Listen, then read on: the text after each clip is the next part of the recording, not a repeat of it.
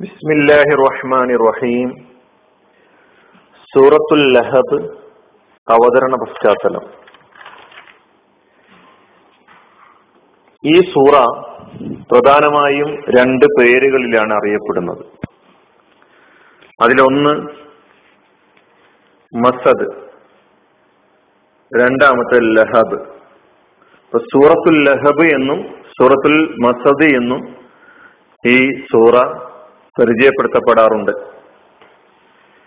റസൂലുല്ലാഹി അലൈഹി സ്വലമയുടെ മക്കയിലെ പ്രബോധന ജീവിത കാലഘട്ടത്തിലെ ആദ്യ കാലത്ത് തന്നെ അവതരിച്ച സൂറയാണ് ഈ സൂറ. ഈ സൂറയുടെ പേര് സൂചിപ്പിക്കുന്നത് പോലെ തന്നെ സൂറത്തുൽ ലഹബ് എന്ന പേരുണ്ടല്ലോ. ആ പേര് സൂചിപ്പിക്കുന്നത് നബിസല്ലാ അലിസ്ലമയുടെ പിതൃവ്യൻ അബൂലഹബുമായി ഈ സൂറക്ക് വളരെ വലിയ ബന്ധം ഉണ്ട് എന്നുള്ളതാണ്. നമുക്കതുമായുള്ള വിശദീകരണങ്ങൾ സൂറയിലേക്ക് പ്രവേശിക്കുമ്പോൾ പറയാം. ഇപ്പോൾ ഇവിടെ ഈ സൂറയുടെ അവതരണ കാരണം എന്താണ് എന്ന് പരിശോധിക്കാം. അവതരണ പശ്ചാത്തലത്തിന് അവതരണ കാരണത്തിന് അറബിയിൽ സബബുൻ നുസൂൽ എന്നാണ് പറയുക. പ്രവാചകൻ സല്ലാ അലൈവല്ലാമ ഹിറയിൽ ആദ്യ വഹീന് ശേഷം വളരെ രഹസ്യമായ പ്രവർത്തനങ്ങളിലായിരുന്നു ഉണ്ടായിരുന്നത്. തുടർന്ന് പരസ്യ പ്രബോധനത്തിനുള്ള ആജ്ഞ ലഭിച്ചതിന് ശേഷം സുഹൃത്ത് ഷോറായിലെ ഇരുന്നൂറ്റി പതിനാലാമത്തെ ആയത്തിൽ അന്തിറ അഷീറത്തക്കൽ അക്രബീൻ താങ്കൾ താങ്കളുടെ ഏറ്റവും അടുത്ത ബന്ധുക്കളെ മുന്നറിയിപ്പ് നൽകുക എന്ന ആഹ്വാനവും കൂടി ലഭിച്ചപ്പോൾ റസൂലി അലൈഹി ഒരു ദിവസം പ്രഭാതത്തിൽ മക്കയിലെ സഫ എന്ന മലയുടെ മുകളിൽ കയറി ഒരു പ്രഖ്യാപനം നടത്തുകയായിരുന്നു. സഫ എന്നത് അജ്ജനും ഉമ്രക്കും പോയ ആളുകൾക്കറിയാം. കയബോട് കയബയോട് അടുത്ത് നിൽക്കുന്ന സൊഫയും മറുവയും ഈ രണ്ട് കുന്നുകൾക്കിടയിലാണ് സായി എന്ന് പറയുന്ന ആരാധനാ കർമ്മം നിർവഹിക്കപ്പെടുന്നത്. സൊഫയുടെ മുകളിൽ കയറി നബിസല്ലാ അലൈഹി സ്വലമ തങ്ങൾ അവിടുത്തെ കുടുംബക്കാരെ പേരെടുത്ത് വിളിക്കുകയായിരുന്നു എന്നാണ് ഒരു റിപ്പോർട്ട്.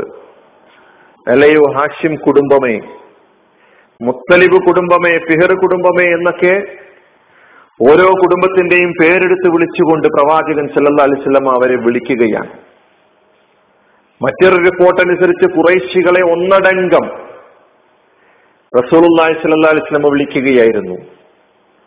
സാധാരണഗതിയിൽ അറബികൾ ആളുകളെ ഒരുമിച്ച് കൂട്ടാൻ വേണ്ടി ഉപയോഗിക്കുന്ന പദപ്രയോഗങ്ങളിലൂടെയായിരുന്നു നബിസല്ലാ അലിസ്ലാമ ആളുകളെ ഒരുമിച്ച് കൂട്ടിയിരുന്നത്.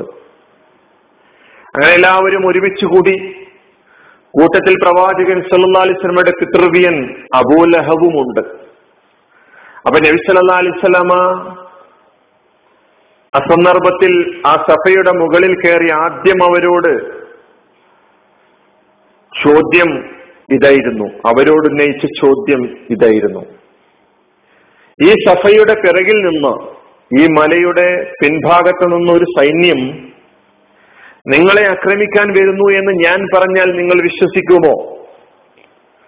ഈ ചോദ്യത്തിന് അവരുടെ എല്ലാവരുടെയും ഏക സ്വരത്തിലുള്ള മറുപടി താങ്കൾ കളവ് പറഞ്ഞതായി ഇന്നേ വരെ ഞങ്ങൾക്ക് അറിവില്ല.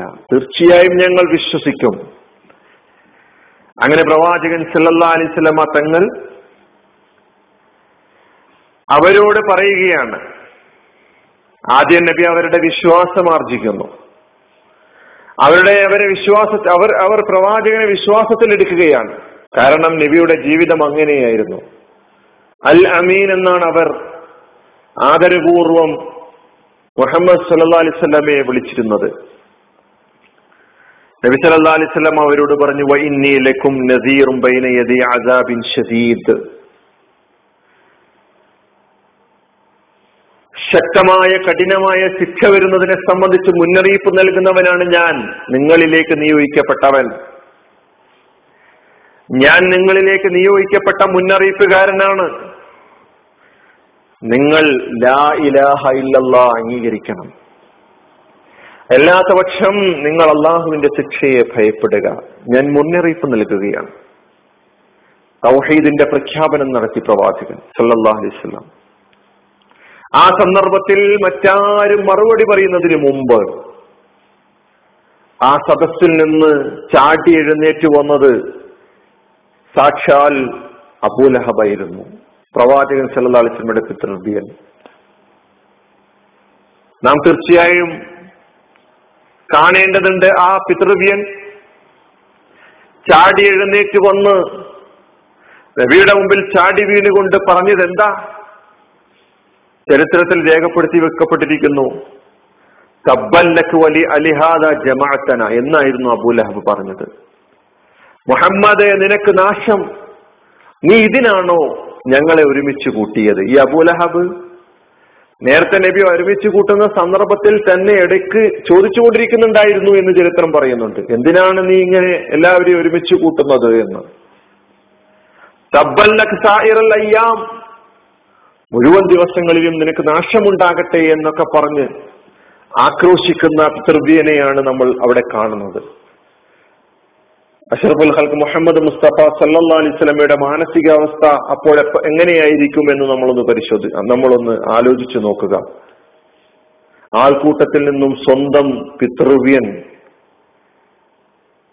സല്ലാ അലൈഹി സ്വലമക്ക് നേരെ ശകാരവർഷം നടത്തുകയാണ്.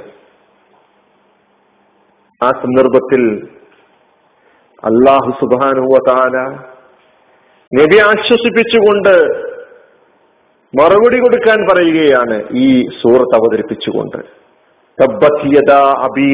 വതബ് നോക്കണം. വിശുദ്ധ ഖുർആൻ എന്തുകൊണ്ട് അബൂലഹബിനെ പേരെടുത്ത് ആക്ഷേപിച്ചു എന്നത് നമുക്ക് ആയത്തിലൂടെ പരിശോധിക്കാം. എന്തുകൊണ്ട് അബൂലഹബ് നബിയുടെ മുമ്പിൽ ചാടി വീണു? അതും നാം പരിശോധിക്കേണ്ടതുണ്ട്. കാരണം മറ്റൊന്നുമല്ല. അബൂലഹബിനും അബൂജഹലിനും അങ്ങനെ തുടങ്ങിയുള്ള ആളുകൾക്ക് മക്കയിലുണ്ടായിരുന്ന അധികാരങ്ങൾ സ്ഥാനമാനങ്ങൾ നഷ്ടപ്പെടുന്ന നഷ്ടപ്പെടുത്തുന്ന ഒരു കാര്യമാണ് ഈ മുഹമ്മദ് പറയുന്നത് എന്ന് അവർക്കെങ്കിലും തിരിച്ചറിവുണ്ടായിരുന്നു. അതാണ് അവരെ ഭയപ്പെടുത്തിയിട്ടുണ്ടായിരുന്നത്. തീർച്ചയായും നബിസല്ലാ അലിസ്വലമയുടെ പിതൃവ്യൻ നബിസല്ലാ വസ്ലമക്കെതിരെ ശകാരവർഷം നടത്തിയ ഈ സന്ദർഭത്തിൽ അള്ളാഹു സുബാനുവ താല ഈ സൂറയിലൂടെ മറുപടി കൊടുക്കുന്നു. അവസാനം അബൂലഹബിന്റെ പര്യവസാനം എപ്രകാരമായിരുന്നു എന്ന് ചരിത്രം രേഖപ്പെടുത്തി വെച്ചിട്ടുണ്ട്.